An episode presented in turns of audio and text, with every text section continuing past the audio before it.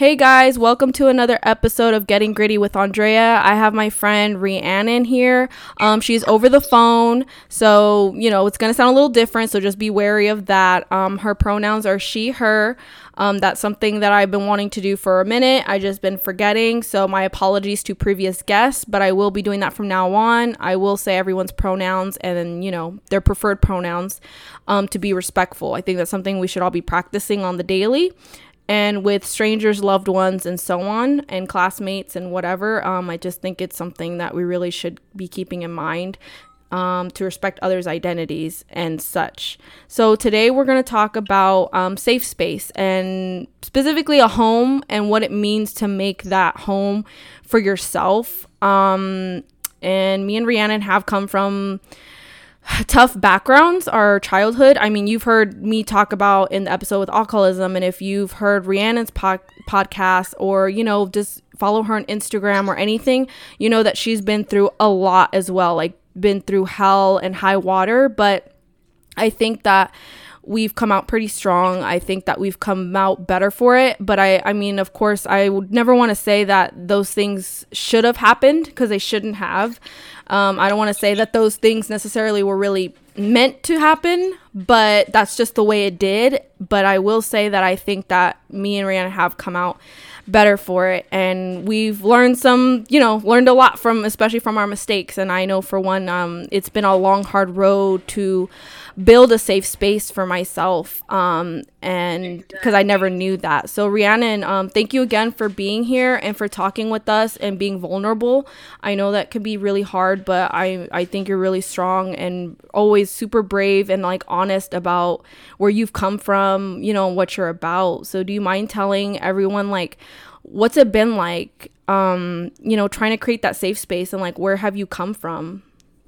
Of course. So what's up, ladies and gentlemen? Just like Andrea said, my name is Rhiannon. She did mention my podcast. It's called Retake, a podcast on perspective. You can find that on Spotify, Apple Podcasts, and basically all the basic platform places. You can follow me on Instagram at rbarella17, rbarella17. Mm-hmm. And like you said, dude, I'm super excited to be on your episode. Thank you for appreciating my transparency. I like to be super humble and just kind of open and use my story as, you know, a little push for everybody else, a drive for everybody else. Of course. But yeah. And just to jump right into it, honestly, dude, coming from the broken home that I came from, I feel like for the longest time up until now, and I still catch myself doing it, is just getting stuck in that victim mentality. When you grow mm-hmm. up in a place that is so hurtful and just embedded with so much difficulty and pain, you kind of like, you learn to live in that, you learn to resort to that, and you just kind of get stuck in this essence of the fight or flight response. So it's having to relearn how to live outside of that survival mindset. So that's mm-hmm. what it has been for me, especially in trying to create a safe place for myself. And for anybody who's listening, who's, you know, on that journey, trying to figure out how to create that safe place for yourself, I first just want to say that it is an extremely difficult process. It's ugly, it's rugged, it's raw and uncut, but mm-hmm. it's a part of the healing that has to take place. And I mean, I was even talking to my closest people recently, just going through some things that I'm going through with my bumps in the road and my healing process. Mm-hmm. And I think what's most difficult to come to terms with is the fact that I felt as though I was a stronger person like 3 mm-hmm. years ago when I was going through like some of the worst issues I've ever experienced. I felt like I was stronger then than I am now. However, as I sit back and kind of reflect on that, I mm-hmm. realized that I felt as though I was stronger because I've been taught my entire life that suppression is strength. And that's so invalid, and that's so incorrect. And that's why so many of us that do that suppression tactic, that's why we struggle so much in our healing process, because to us, being transparent and being open and talking about it and really letting it out, it's seen as a weakness, because our entire life we've kind of just thugged it out, you know, put our rose-colored glasses on, cried inside like a winner, like everything in the book. We did everything but create our safe place. Like, for me, my safe place became school. It became success. It became sports, like going out and helping other people. So, I mean, I was just pouring into everybody else's cup when I had literally nothing in mine. Like, I don't know what type of magic air I fucking pulled into that cup, but I was pouring it into everybody else. You know what I mean? Yeah. And so now, and I know you're like this too a little bit, now that we're older, it's like, damn, like, I have to relearn all of my bad tendencies that low-key worked, but high-key didn't, you know? Yeah. So it's just, it's a difficult process, but it's something that you do have to do.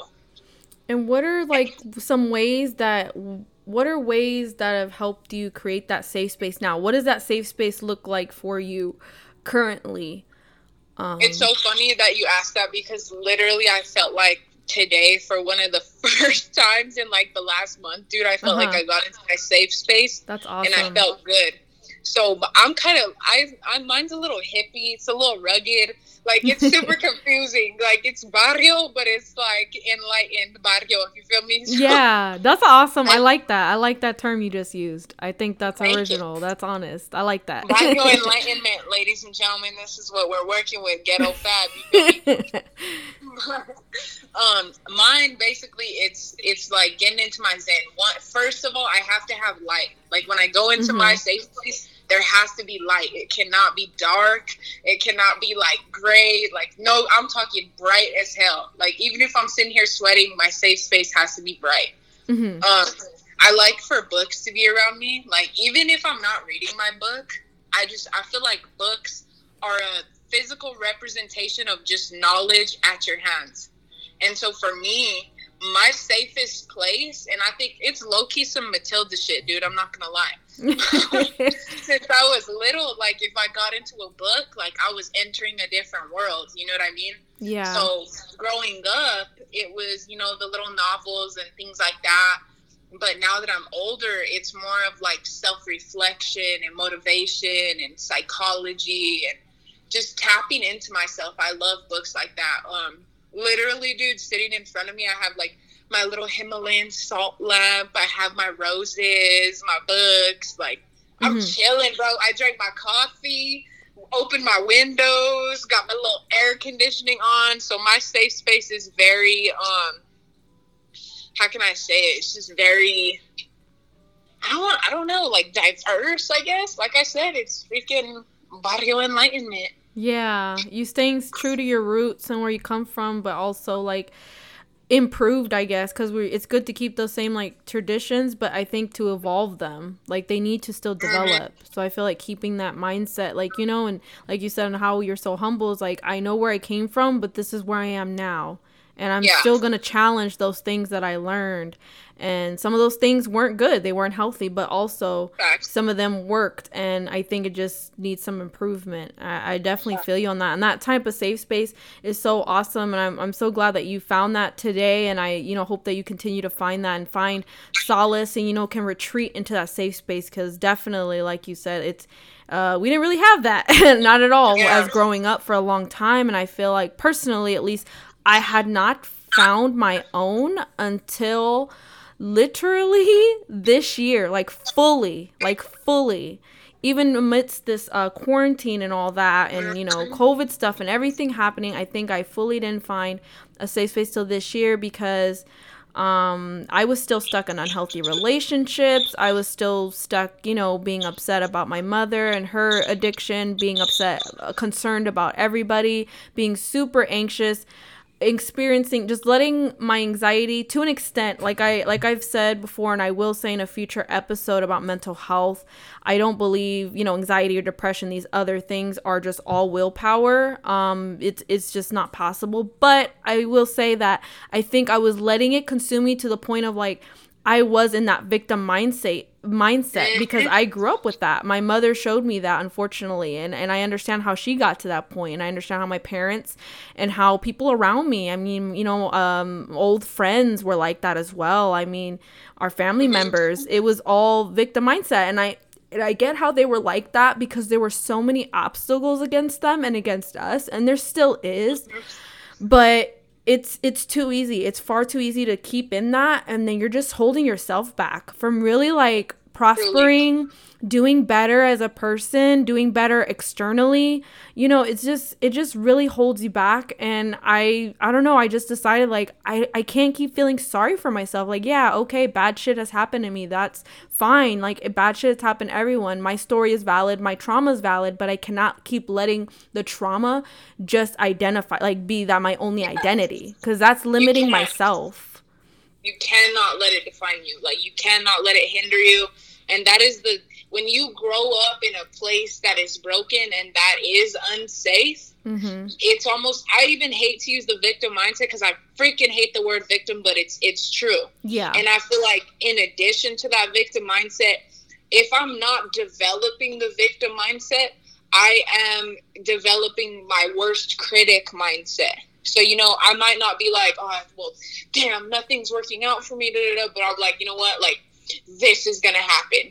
And you know, it's underlying that worst critic is the victim, you feel me? But my worst critic, I always put it like this, literally, there is nothing that anybody in this world can tell me that I have not already told to myself in 500 different ways, both positive and negative.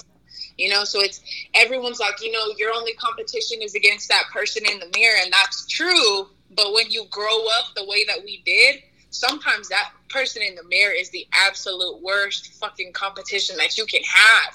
Because for me, I think because I grew up in that broken place, I was always pushing for more. So I had this extremely elevated expectation of myself that was impossible to meet. Yeah. You know? Yeah.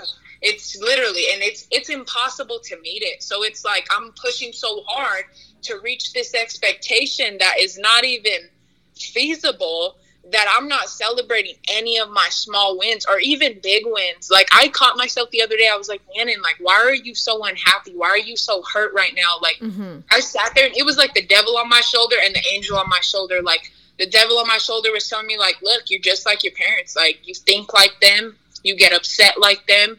You're angry like them. Like, I carry a lot of their negative qualities, but I never sit here and think about the good qualities that I carry that are of them and that are simply of myself. So I had to sit here. I was like, Rhiannon, you are literally sitting in the midst of what you've prayed for. Like, you're sitting in the midst of what you pushed for since you were that little kid that was looking to get out of that environment. Like, I was against all odds. You know what I mean? I always have been.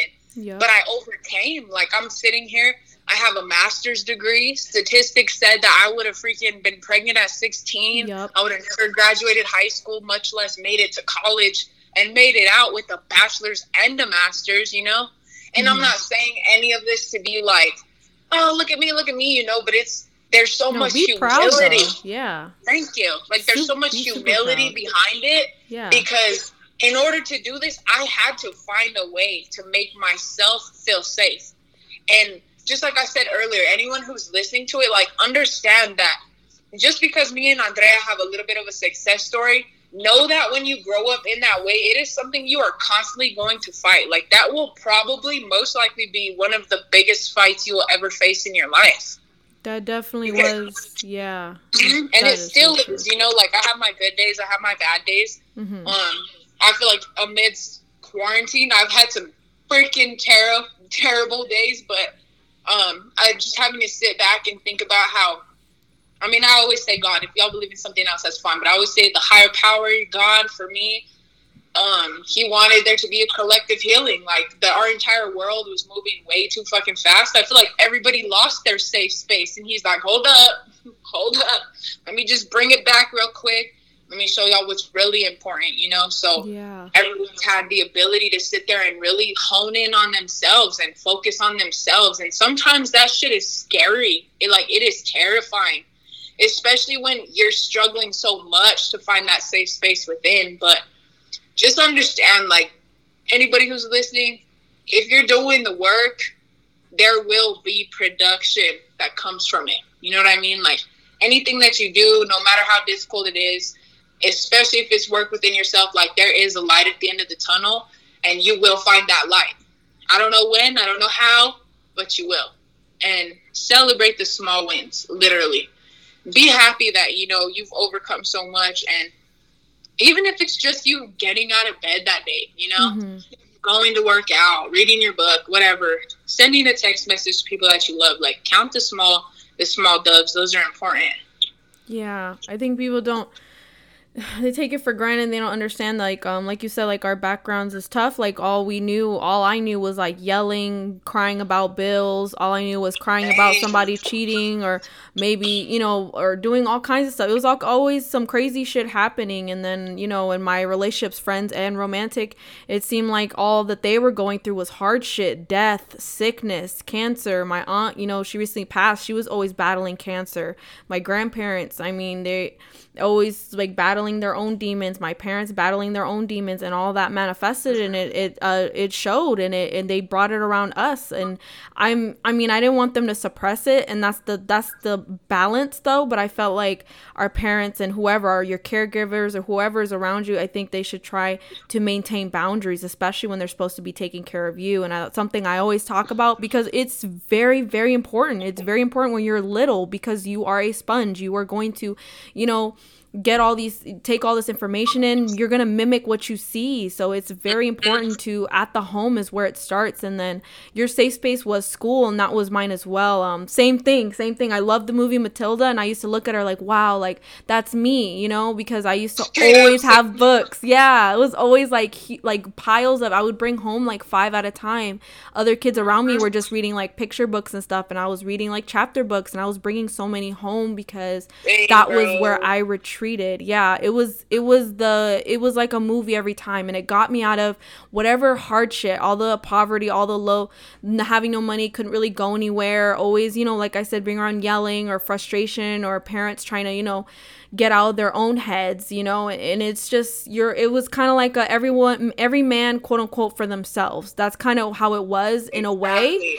And our community and our families, I understand that they were struggling how to be there for each other and for us, because, you know, life was against them too. But I think what the better thing, like what's improved and how we've evolved, is that we kind of got out of that. We recognize these are our obstacles, but these obstacles don't mean that it's impossible. It's still possible. The odds though are against us. Yes, they are. Is it probable? Maybe not. But again, it's definitely possible. Definitely, if you still try. And I know some people don't have the same access. They may have a different story than we do, but either way, if you've done the best that you can with what you got, and you're still trying to just at least even just to be a better person, more open-minded, or just whatever, like, and creating your own safe space, you know, that's a win. Like, you don't have to always have external accomplishments, but like Rhiannon's compliment, those are awesome. Like having your master's and bachelor's, definitely, like minority communities, it is such a low, like they do not expect us to win like that. And I'm so happy that you have that, and that you pushed against the odds, and so many other of our fellow, you know, brothers and sisters are doing it. And I think that's so amazing. But you're so right. Do celebrate the little wins, I feel like. And I've said it before, it's like, just remember, it's not always our external, because what I do as well, like Rhiannon said, I do the same thing. And I think this is very common, again, with people like us that have, you know, come from these kind of backgrounds and troubled childhoods and traumatic situations. We're always focusing on our external accomplishments. We're always looking to reach a bar that we can never reach. And my therapist, you know, always reminds me, and I always tell her, like, no one's pressuring me to do all these things. I mean, I've done all these great things, yeah, but they also don't feel great. They feel like mediocre. Like, what is this? I feel like I'm nothing. I'm not doing enough. And she's like, who's telling you that? And I'm like, well, that's myself, because these are the voices. And she says to name the voices that are telling me these things. And I'm like, well, this kind of sounds like my old mother's voice. This sounds like maybe a teacher or someone that told me this, or society, or you know, somebody that told me that. But that's not exactly my own voice. That was me. I was just internalizing that, and that's not me though. And I don't need to berate myself like that. I don't need to hurt myself like that, because I deserve much better. But I have to show myself much better, and I have to show people how to treat me and respect me. And I think that's something that we're definitely working on. That's part of that safe space. I think one of the main things, part of having one, is boundaries. I'm always pushing this on people nowadays. Like, for this last year, almost year and a half, I've been pushing it because I'm like really found the beauty in that. And I was just like, wow, this doesn't need to be something hurtful. It doesn't need to be something bad. And if people take it a wrong way, they take it a wrong way. But you do have to think about yourself. I think it's far too long that people like Rhiannon and me have, and plenty of us I've seen, especially women and minority women, we've been taught to take care of other people from the get-go. We've been taught to always be the caregivers and things. So it's time for us to care about ourselves. It's not selfish. I mean, it's not selfish in the like an evil sense or something. It's selfish, but that's a great selfish, to be concerned for yourself and make sure you're okay. Like, that's the best self-love and self like rebellion and revolution that you can do, because this society does not want us to do that. They want us to just be staying with our head in the dirt, but we cannot do that. Yeah. I think it's really like, I think it is just like a fucking beautiful, it's a horrible process, but it's such a beautiful process at the same time. I think it's horrible because so much that you have to unlearn and then learn, and then just it takes forever. It does, especially when you've come from traumatic backgrounds. It's double the work, and what we're saying today is not something just easily done. Like, it's better said than done, of course, but I think it's rewarding. I get myself in trouble a lot because sometimes, you know, I give great advice that I never use for myself. And so, just like you said, bro, it's an active effort. Like, making your safe place is an active effort, and your safe place will not be the same through different seasons of your life. And I always tell people like this, you know, you can allow your past to be your initiative or your excuse, and it's your choice. It is absolutely your choice. Some days I do make my past an excuse, and that's when I fall into the abyss. That's when I can't find my safe space. That's when I'm hurting, and my inner child is screaming from the inside to the freaking ends of the world. But, I mean, when I use that shit as my initiative, that's when I come out of college with a master's. That's when I survive all these things that you're not supposed to survive. That's when you move past the obstacles and you overcome, and you refuse to conform. So, I mean, it's a beautiful thing, but it's an active effort to make your safe place. Oh, yeah. I like that you pointed out earlier as well. I forgot to mention that about there are some, I think, flaws and toxic or unhealthy, at least unhealthy habits and parts of our personalities that could use some change or at least improvement that we've learned from our parents or our caregivers, whoever's been, you know, taking care of you, that contributed to that unhealthy childhood and traumatic childhood.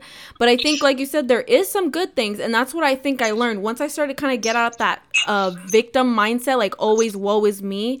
I think I realized, like, okay, but there is some good things. There really is. Like, despite, they're not perfect. The childhood was not perfect, of course. But you know what? They did have some good qualities. I think they're just their own. I had to remember that they're their own people, and they're just human beings that had fucked up childhoods themselves, fucked up adulthoods, and they're just trying to fight their own demons. And unfortunately, they let it kind of sometimes get the best of them or manifest and just, you know, not showed us the better way all the time. But I think that they still tried sometimes to do what they could with what they had too. And I think to give them a little more credit is okay. It's okay to still feel bad or feel sympathy or compassion for, you know, those that you are upset about and hurt you. I mean, even if it was unintentionally, because I've stayed mad for a long time, and I've had to come to terms with, you know what, it's not all on her. I've or whoever, you know, my parents or whatever. It's not just them or my past abuser. It is, what do I want to do? What can I do better? Because they're not controlling me. Yeah, I still have those traumatic memories or habits, but this is me. I have to change that. They cannot control me anymore. I have to take control. And if I don't, then I'm consistently letting myself be just drowned. And that's not what we're supposed to be doing. We shouldn't do that. It's a disservice to ourselves. And that's the thing is, you know, we're not the trauma, it is not our fault, but the reaction and the aftermath is our fault. We get to choose. And, you know, I will say in those shocking phases, in the beginning phases, your reaction may not be good. Mine was not. Definitely mine wasn't either. I am a walking ball of fire, you feel me, when I go through trauma. But hey, you live, you learn, and you grow and you become, and that's just what it is. Like, the trauma's not our fault, but the aftermath is. And it's an active choice every time. And just like you said about parents, and honestly anybody, because the whole reason why we're having to create a safe space is because we've allowed the external factors to come into us internally. You feel me? Mm-hmm. So when you're creating that safe space, I feel like it's important to let people know. And this is something I'm still learning. It's difficult for me. But you have to learn forgiveness. You have to practice forgiveness. And it's not for anybody else. It's for yourself. You have to release yourself from that bitterness and understand, anyone who may have forced you to need to find a safe place was merely projecting their own guilt and their own fear on you. Like, my parents, it's crazy to say it, but I have so much more empathy for them now than I do anger, because it's like, they did what they could with what they had, and their reaction was not a good one, but my reaction will be. And I make that my active effort. I make that my drive every single day. Like, the generational curse stops here. Like, I wake up every morning and it's like that generational curse looks me in the face and I slap the fuck out of that motherfucker and I'm like, not today. Not today.